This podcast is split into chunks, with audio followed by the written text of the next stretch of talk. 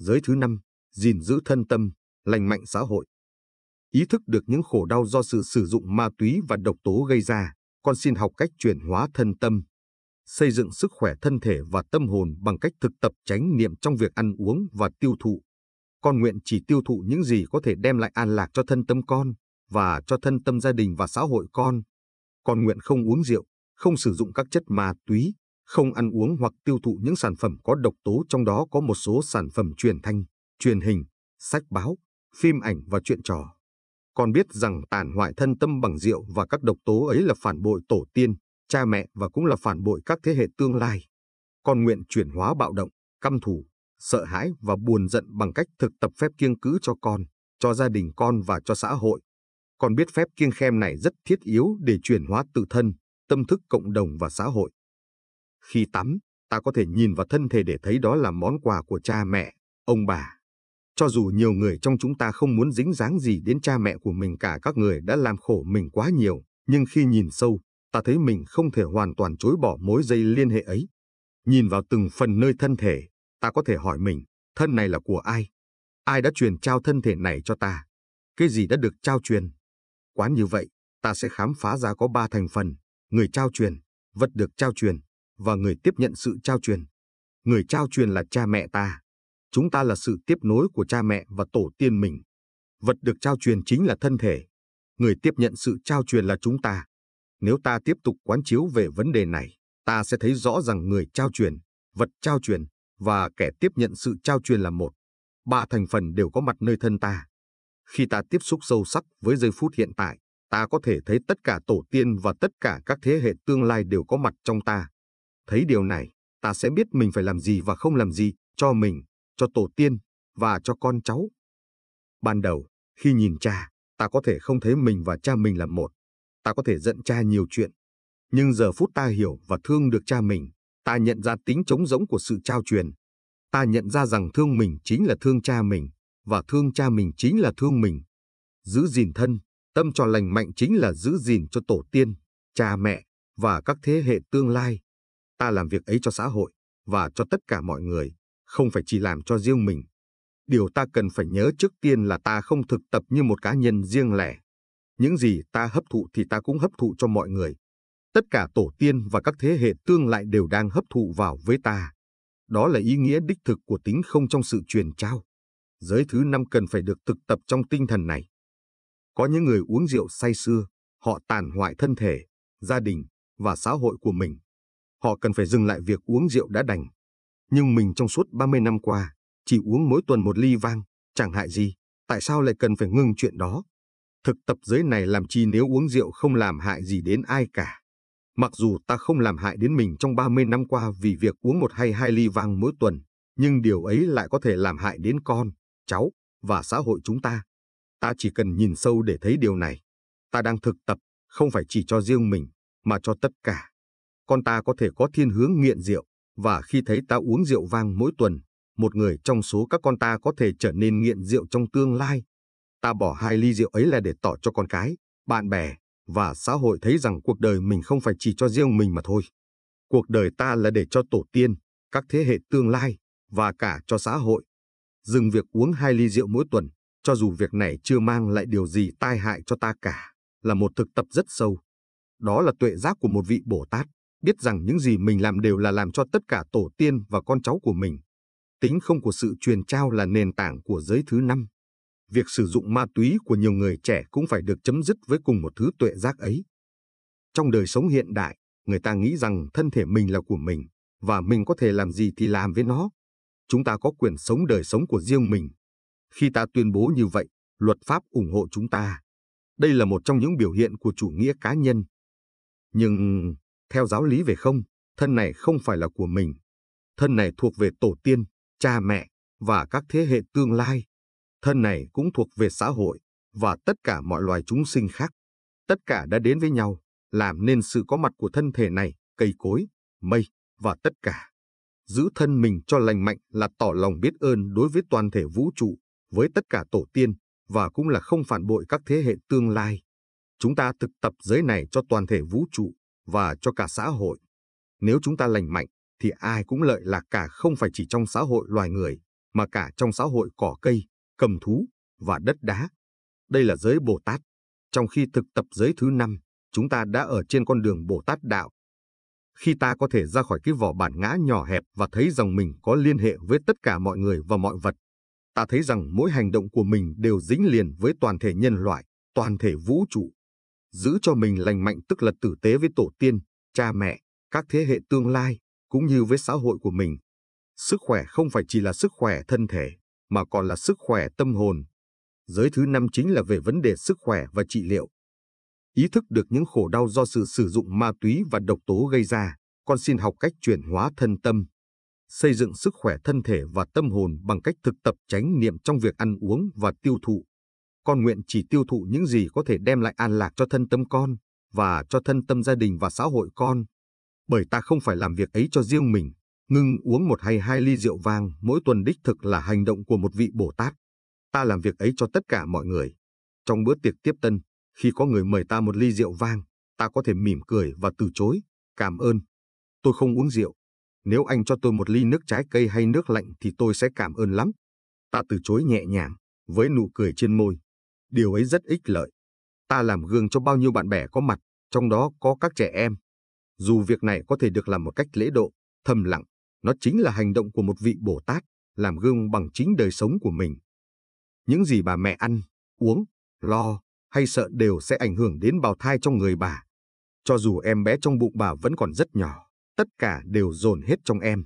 Nếu bà mẹ không ý thức về bản chất tương tức này, bà có thể sẽ gây thương tổn cho cả hai mẹ con đồng một lúc. Nếu bà mẹ uống rượu, bà sẽ hủy hoại, đến một mức độ nào đó, những tế bào óc trong thai nhi. Nghiên cứu hiện đại đã chứng minh điều này. Tiêu thụ có chánh niệm là mục tiêu giới này nhắm đến.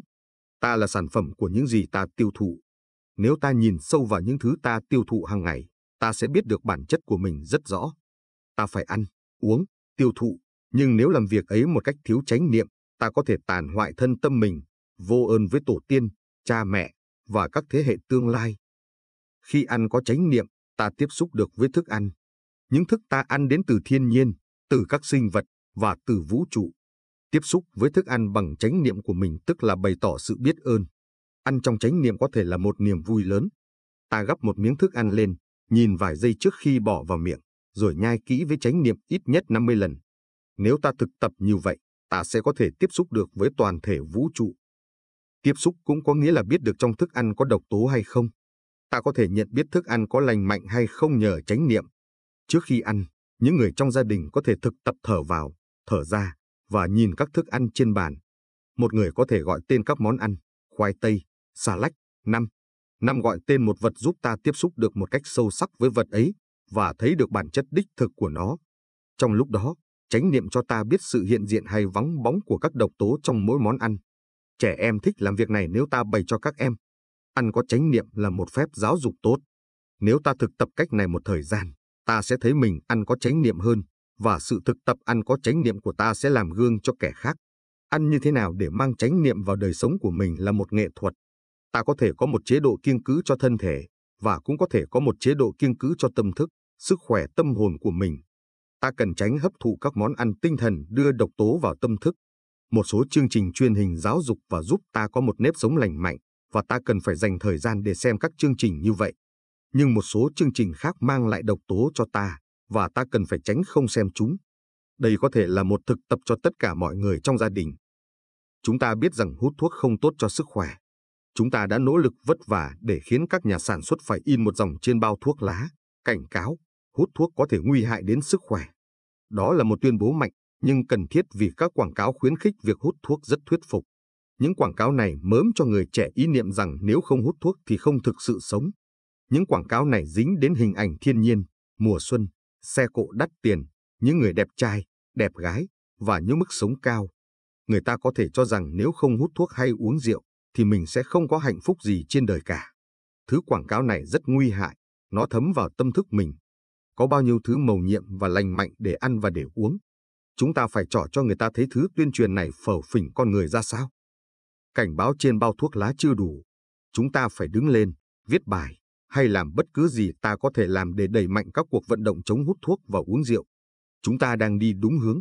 Cuối cùng chúng ta đã có thể đi may bay mà không phải chịu đựng khói thuốc lá. Chúng ta cần phải cố gắng thêm nữa theo hướng ấy. Tôi biết việc uống rượu vang đã ăn sâu vào văn hóa phương Tây.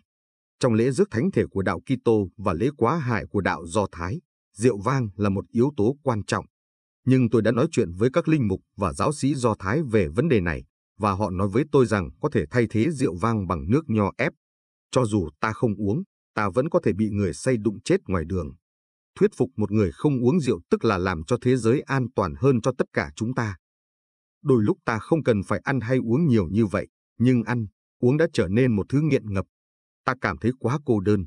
Cô đơn là một trong những nỗi khổ của cuộc sống hiện đại. Cũng giống như trường hợp của giới thứ ba, ta cảm thấy cô đơn cho nên ta gia nhập vào một câu chuyện, hay thậm chí vào một quan hệ tình dục, hy vọng rằng cảm giác cô đơn sẽ biến đi. Ăn uống cũng có thể là hậu quả của cô đơn. Ta muốn uống hay ăn cho nhiều để quên đi sự cô đơn chống trải, nhưng những gì ta ăn có thể mang độc tố đi vào thân thể ta. Khi cô đơn, ta mở tủ lạnh, xem tivi, đọc báo hay tiểu thuyết, hoặc nhắc điện thoại lên nói chuyện. Nhưng tiêu thụ không có chánh niệm bao giờ cũng làm cho tình trạng xấu thêm hơn. Có thể có rất nhiều bạo động, căm thù và sợ hãi trong một cuốn phim. Nếu ta bỏ ra một giờ xem cuốn phim đó, ta sẽ tưới tầm những hạt giống bạo động, căm thù và sợ hãi trong ta. Chúng ta làm như vậy và cũng để cho con mình làm như vậy. Vì vậy ta cần phải có một cuộc họp gia đình để bàn thảo một chính sách thông minh liên quan đến việc xem TV. Chúng ta có thể cũng cần phải dán lên máy truyền hình của mình một hàng chữ giống như ta đã dán trên các bao thuốc lá, cảnh cáo, xem truyền hình có thể nguy hại đến sức khỏe. Đó là sự thật. Có những thiếu niên đã vào băng đảng, và nhiều em khác rất bạo động, một phần vì các em đã thấy nhiều cảnh bạo động trên TV. Chúng ta phải có những chính sách thông minh liên hệ đến việc sử dụng truyền hình trong gia đình. Chúng ta nên thu xếp thời khóa biểu của mình như thế nào để cả nhà có thời giờ hưởng lợi ích từ các chương trình lành mạnh và tốt đẹp trên TV.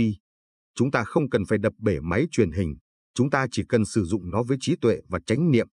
Điều này có thể được bàn bạc trong gia đình và cộng đồng. Có một số việc ta có thể làm, như yêu cầu đài truyền hình lập chương trình lành mạnh hơn, hay đề nghị các nhà sản xuất chế ra những máy truyền hình chỉ nhận sóng của các đài phát ra những chương trình giáo dục, lành mạnh, chẳng hạn như đài PBS trong cuộc chiến Việt Nam, quân đội Mỹ đã thả hàng trăm ngàn chiếc radio vào rừng. Những chiếc máy này chỉ có thể tiếp nhận sóng từ một đài phát thanh mà thôi. Đó là đài tuyên truyền cho phía chống cộng. Đây không phải là chiến tranh tâm lý, nhưng tôi nghĩ nhiều gia đình sẽ hoan nghênh chiếc máy truyền hình chỉ cho phép ta xem những chương trình lành mạnh. Tôi hy vọng các bạn sẽ viết cho các hãng sản xuất TV và các đài truyền hình để bày tỏ ý kiến của mình về vấn đề này. Chúng ta cần được bảo vệ vì các độc tố quá ngập tràn. Chúng đang hủy hoại xã hội gia đình và cá nhân ta. Chúng ta phải dùng mọi cách có thể để bảo vệ chính mình.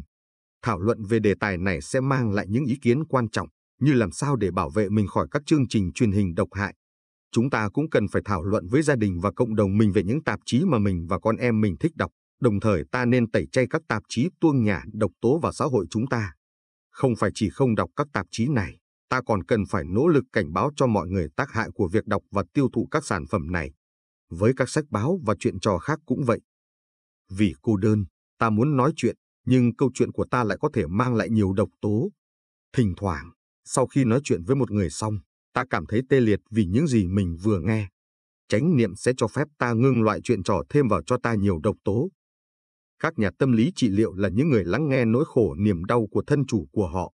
Nếu họ không biết thực tập trung hòa và chuyển hóa những nỗi khổ niềm đau trong họ, thì họ sẽ không thể giữ sự tươi mát và lành mạnh để chịu đựng lâu dài. Bài tập tôi đề nghị có 3 điểm. Trước hết, nhìn sâu vào thân tâm mình và nhận diện các loại độc tố đã có sẵn trong ta. Mỗi người phải là vị lương y của chính mình, không phải chỉ cho thân mà còn cho tâm nữa. Sau khi đã nhận diện những độc tố ấy, ta có thể tìm cách trục chúng ra ngoài. Một trong những cách đó là uống cho nhiều nước.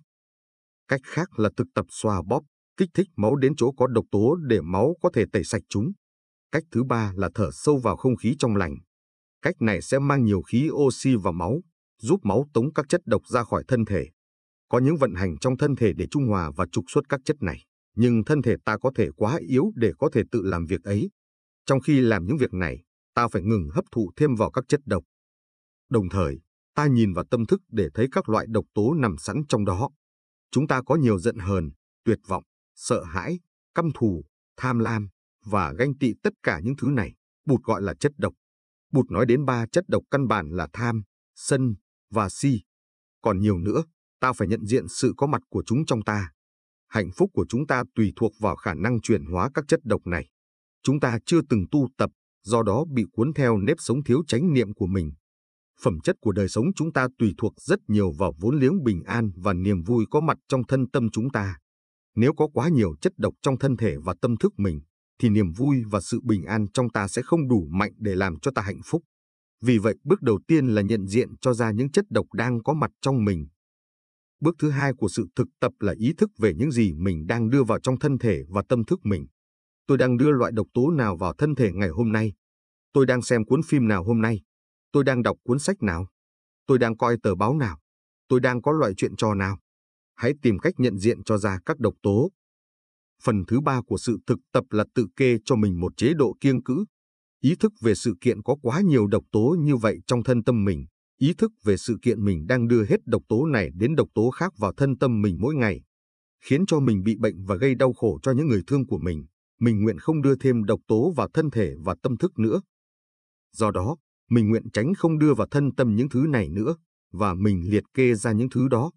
Chúng ta biết có bao nhiêu thứ bổ dưỡng, lành mạnh và thú vị ta có thể tiêu thụ hàng ngày. Khi ta không uống rượu, có bao nhiêu chọn lựa khác ngon và lành mạnh, nước trái cây, trà, nước khoáng. Ta không cần phải lấy đi của mình niềm vui sống, hoàn toàn không. Có bao nhiêu chương trình đẹp đẽ, xúc tích và thú vị trên truyền hình. Có bao nhiêu sách báo rất hay để đọc. Có bao nhiêu con người tuyệt diệu và bao nhiêu đề tài lành mạnh để cùng nhau đàm luận. Khi phát nguyện chỉ tiêu thụ những gì nuôi dưỡng sức khỏe và an lạc cho mình, cho gia đình và xã hội, ta không cần phải tước đi của mình niềm vui sống. Thực tập bài tập thứ ba này mang cho ta niềm an lạc sâu xa. Thực tập kiêng cứ là thực chất của giới này. Chiến tranh, bom đạn là những sản phẩm của tâm thức cá nhân và cộng đồng. Tâm thức cộng đồng của chúng ta có quá nhiều bạo động, sợ hãi, thèm khát và căm thù, được biểu hiện bằng chiến tranh và bom đạn. Bom là sản phẩm của sợ hãi. Vì kẻ khác có những trái bom có sức công phá lớn, cho nên ta phải làm sao để chế tạo ra những trái bom còn hữu hiệu hơn. Và khi các nước kia nghe ta có những trái bom thượng thặng này, họ lại tìm cách chế tạo ra những trái bom còn mạnh hơn thế nữa, dẹp bỏ những trái bom không đủ. Cho dù ta có thể chở bom đến một hành tinh xa xôi khác, ta vẫn không có an ninh, vì gốc rễ của chiến tranh và bom đạn vẫn còn nguyên vẹn trong tâm thức cộng đồng của chúng ta. Chuyển hóa các chất độc trong tâm thức cộng đồng mới là cách đích thực để nhổ tận gốc chiến tranh. Khi chúng ta xem cuộn băng Rodney King bị đánh trên đường phố Los Angeles, chúng ta không hiểu tại sao năm cảnh sát lại phải đánh đi đánh lại một người hoàn toàn không tự vệ như vậy. Chúng ta thấy sự bạo động, căm thù và sợ hãi trong những người cảnh sát. Nhưng đây không phải chỉ là vấn đề của năm người cảnh sát ấy. Hành động của họ là biểu hiện của tâm thức cộng đồng chúng ta. Họ không phải là những người duy nhất bạo động và đầy dẫy sợ hãi, căm thù. Hầu hết tất cả chúng ta đều như vậy. Có quá nhiều bạo động trong tất cả các thành phố lớn, không phải chỉ ở Los Angeles, mà còn ở San Francisco, New York, Washington D.C., Chicago, Tokyo, Paris và nhiều nhiều nữa. Mỗi sáng, khi đi làm, những người cảnh sát nhủ thầm, mình phải cẩn thận nếu không thì có thể bị giết. Mình sẽ không thể trở về với gia đình được. Một người cảnh sát huân tập sợ hãi mỗi ngày, và vì vậy, anh ta có thể làm những việc hoàn toàn thiếu khôn ngoan. Nhiều khi không thực sự có đe dọa, nhưng vì nghi mình có thể bị bắn, anh ta cầm súng và bắn trước. Một tuần trước khi Rodney King bị đánh, một nữ cảnh sát đã bị bắn vào mặt và chết. Lẽ đương nhiên các cảnh sát trong vùng phẫn nộ khi nghe tin và đồng tới đám tang để biểu dương sự tức giận và căm hờn của họ đối với xã hội và chính quyền vì đã không phòng bị cho họ đầy đủ an toàn. Chính phủ cũng không an toàn, các tổng thống và thủ tướng bị ám sát. Vì xã hội như vậy, cho nên cảnh sát như kia. Cái này có, vì cái kia có. Cái này như thế này, vì cái kia như thế kia. Một xã hội bạo động tạo ra các cảnh sát bạo động. Một xã hội đầy sợ hãi tạo ra các cảnh sát đầy sợ hãi. Bỏ tù cảnh sát không giải quyết vấn đề. Chúng ta phải thay đổi xã hội từ tận gốc rễ. Đó là tâm thức cộng đồng của chúng ta, nơi tiềm ẩn các năng lượng sợ hãi, tham, giận và ghét bỏ. Chúng ta không thể bãi bỏ chiến tranh bằng các cuộc biểu tình đầy phẫn nộ. Chúng ta phải thực tập một chế độ kiêng cữ cho mình, cho gia đình và xã hội mình. Chúng ta phải làm việc ấy với những người khác. Để có những chương trình truyền hình lành mạnh, ta phải làm việc với các nghệ sĩ, nhà văn, nhà làm phim, luật sư và các nhà làm luật. Chúng ta phải đẩy mạnh cuộc tranh đấu này. Thiền tập không nên là một thứ thuốc viện làm cho ta quên đi những vấn đề thực sự. Thiền tập phải mang lại sự tỉnh giác trong ta, cũng như trong gia đình và xã hội ta. Giác ngộ phải có tính tập thể thì chúng ta mới đạt tới các kết quả. Chúng ta phải ngừng các loại tiêu thụ đầu độc tâm thức cộng đồng của chúng ta. Tôi không thấy cách nào khác hơn là thực tập những giới Bồ Tát này. Chúng ta cần phải thực tập như một xã hội để có thể tạo ra những thay đổi mạnh mẽ cần thiết. Thực tập như một xã hội chỉ có thể có được khi mỗi người trong chúng ta phát nguyện thực tập như một vị Bồ Tát. Vấn đề rất lớn. Nó liên hệ đến sự sống còn của chúng ta cũng như sự sống còn của nhân loại và trái đất. Đây không phải là vấn đề thưởng thức một ly rượu. Nếu ta ngừng việc uống ly rượu của mình, ta làm điều ấy cho cả xã hội. Chúng ta biết rằng giới thứ năm cũng y hệt như giới thứ nhất. Khi ta thực tập không sát hại và biết bảo vệ sinh mạng của cả những loài vật nhỏ, ta nhận ra rằng ăn ít thịt có liên quan đến việc thực tập giới thứ nhất. Nếu ta không thể chấm dứt hoàn toàn việc ăn thịt, thì ít nhất hãy cố giảm ăn thịt. Nếu giảm được 50% việc ăn thịt và uống rượu, thì ta đã tạo ra được một phép lạ.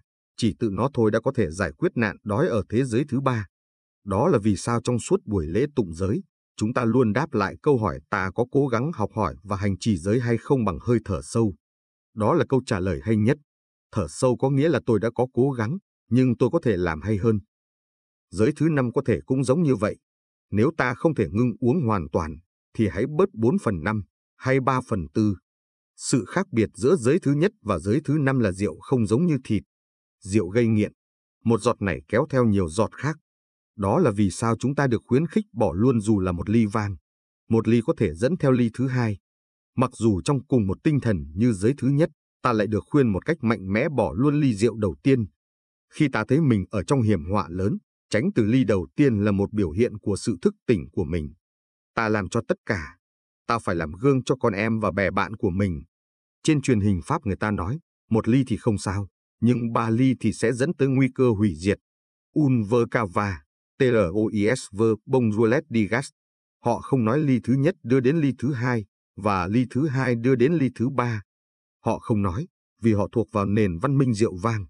Ở làng Mai, thuộc vùng Bordeaux của nước Pháp, chúng tôi được bao quanh bởi rượu vang. Nhiều láng giềng của chúng tôi ngạc nhiên vì chúng tôi không những không hưởng lợi lạc gì khi ở vùng này, mà còn là một ổ đề kháng. Tội nghiệp chúng tôi quá. Khi còn là chú điệu, tôi được biết rằng đôi khi chúng ta phải dùng rượu làm thuốc.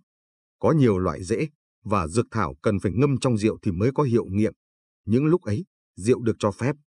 Khi các dược thảo đã được điều chế xong, chúng ta bỏ tất cả hỗn hợp vào nồi và nấu lên. Chúng sẽ không còn tác dụng độc hại nữa. Dùng rượu trong khi nấu nướng cũng vậy. Khi thức ăn đã nấu chín, rượu trong món ăn sẽ không còn tính độc hại nữa. Chúng ta không nên hẹp hòi quá về chuyện này.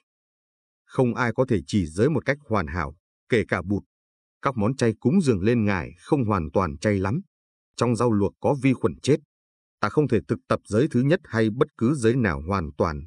Nhưng vì hiểm họa đích thực trong xã hội chúng ta nạn nghiện rượu đã phá hoại không biết bao nhiêu là gia đình và đã gây ra không biết bao nhiêu là đau khổ cho nên chúng ta phải làm một cái gì đó. Chúng ta phải sống như thế nào để bứng tận gốc mối nguy hại này. Đó là vì sao dù bạn có thể rất lành mạnh với một ly rượu mỗi tuần, tôi vẫn tha thiết khuyên bạn hãy bỏ ly rượu ấy đi. Tôi cũng xin được nói về việc không sử dụng ma túy. Cũng như rượu từng là tai họa của một thế hệ, ma túy là tai họa của một thế hệ khác. Một thiếu nữ ở Úc nói với tôi cô chưa gặp ai đồng trang lứa mà không dùng ma túy loại này hay loại khác. Thường những người trẻ hút sách đến các trung tâm thiền tập để xử lý vấn đề đối diện với cuộc sống như tự thân của nó. Họ thường là những người rất có tài và nhạy cảm họa sĩ, thi sĩ và nhà văn, và trong khi trở nên nghiện ngập, họ đã ít nhiều làm hư hoại một số tế bào óc. Điều này có nghĩa là bây giờ có ít khả năng hay tự chủ, có khuynh hướng mất ngủ và gặp ác mộng. Chúng tôi đã làm những gì có thể để khuyến khích họ ở chọn khóa tu trong thiền viện, nhưng vì họ rất dễ vỡ mộng, cho nên hay rời khi sự việc trở nên khó. Những người từng nghiện ma túy cần có kỷ luật. Tôi không chắc rằng trung tâm thiền tập như làng Mai là nơi tốt nhất để chữa các nạn nhân nghiện ma túy. Tôi nghĩ rằng những nhà chuyên môn và chuyên khoa trong lĩnh vực này được trang bị đầy đủ hơn chúng tôi. Một trung tâm thiền tập nên có khả năng đón tiếp các nhà giáo dục và chuyên môn trong lĩnh vực cai nghiện cũng như tiếp nhận các nạn nhân nghiện ma túy trong các khóa thiền ngắn hạn để người ta biết những chỗ phải tìm khi thật sự cần đến. Thực tập mà chúng tôi cống hiến là giới thứ năm, ngăn người ta dính dấp đến ma túy ngay từ đầu. Phụ huynh đặc biệt cần phải biết nên cho con loại thức ăn tinh thần nào. Rất thường khi, con cái cảm thấy đói khát về tinh thần bởi cách nhìn hoàn toàn thiên về vật chất của cha mẹ. Phụ huynh không có khả năng trao truyền lại cho con cái những giá trị của di sản tinh thần của họ, và vì vậy con cái đi tìm sự thỏa mãn trong ma túy. Ma túy có vẻ như là giải pháp duy nhất khi phụ huynh và thầy giáo nghèo nàn chơi trọi về tâm linh. Tuổi trẻ cần được tiếp xúc với cảm giác an ổn nằm sâu trong họ mà không phải đi qua con đường ma túy. Và công việc của các nhà giáo dục là giúp cho tuổi trẻ tìm được thức ăn tâm linh và sự an lạc. Nhưng nếu các nhà giáo dục cũng chưa tìm ra được cho mình nguồn nuôi dưỡng của tâm linh, thì làm sao họ chỉ được cho người trẻ làm sao để có thể tìm ra được nguồn nuôi dưỡng ấy? Giới thứ năm khuyên ta tìm những thức ăn tinh thần lành mạnh, không phải chỉ cho riêng mình mà còn cho con cháu và các thế hệ tương lại nữa. Những chất liệu nuôi dưỡng lành mạnh, tâm linh có thể được tìm nơi đóa hoa mùa xuân, ánh mắt em thơ, hay vầng trăng sáng. Những bài thực tập căn bản nhất, ý thức về thân, tâm và ngoại cảnh có thể đưa ta tới một trạng thái đầy đủ, giàu có mà ma túy không thể nào đem tới được. Chúng ta có thể vui được cái vui sẵn có trong những hạnh phúc đơn sơ nhất. Việc sử dụng rượu và ma túy gây ra không biết bao nhiêu là tai hại cho gia đình và xã hội.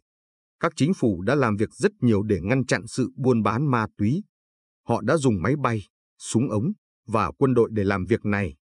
Hầu hết đều biết ma túy tàn hoại đến đâu, nhưng người ta không thể cưỡng lại được vì nỗi đau và sự cô đơn trong họ quá lớn.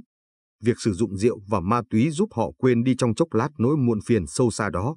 Một khi đã nghiện rượu và ma túy, người ta có thể làm bất cứ chuyện gì miễn là có thuốc mà thôi, nói dối, ăn trộm, ăn cướp, cho đến giết người. Ngăn chặn sự buôn bán ma túy chưa phải là cách hay nhất để ngăn ngừa việc sử dụng ma túy. Cách hay hơn cả là thực tập giới thứ năm và giúp mọi người thực tập. Tiêu thụ có chánh niệm là cách thông minh để thôi đưa vào thân thể và tâm hồn mình những độc tố, và cũng để ngăn không cho sự muộn phiền đi đến chỗ tràn ngập, lấn áp. Học nghệ thuật tiếp xúc và tiếp thu những yếu tố tươi mát, nuôi dưỡng, trị liệu là cách để khôi phục lại sự quân bình và chuyển hóa những nỗi đau và niềm cô đơn sẵn có. Muốn làm như vậy, ta phải thực tập chung với nhau. Việc thực tập tiêu thụ có chánh niệm nên trở thành một chính sách quốc gia. Việc này cần được xem như giáo dục hòa bình đích thực. Phụ huynh, giáo viên, nhà giáo dục, y sĩ, nhà trị liệu, luật sư, tiểu thuyết gia, phóng viên, nhà làm phim, nhà kinh tế và các nhà làm luật phải thực tập với nhau. Nhất định phải có những cách để tổ chức hình thức thực tập này. Việc thực tập chánh niệm giúp ta có ý thức về những gì đang xảy ra. Một khi chúng ta thấy được một cách sâu sắc khổ đau và những gốc rễ khổ đau, ta sẽ được thúc đẩy để hành động, để tu tập. Năng lượng chúng ta cần không phải là sợ hãi hay tức giận, năng lượng chúng ta cần là năng lượng của hiểu biết và thương yêu. Trách móc và buộc tội không có ích lợi gì. Những kẻ tự hủy hoại mình không làm việc ấy một cách cố ý. Nỗi khổ và niềm cô đơn của họ quá ngập tràn và họ muốn thoát ra. Họ cần sự giúp đỡ, không phải sự trừng phạt. Chỉ có tình thương và sự hiểu biết ở mức độ tập thể mới có thể giải phóng chúng ta. Sự thực tập giới thứ năm chính là sự thực tập chánh niệm và từ bi. Để cho tương lại còn có mặt cho con cháu chúng ta, chúng ta cần phải tu tập,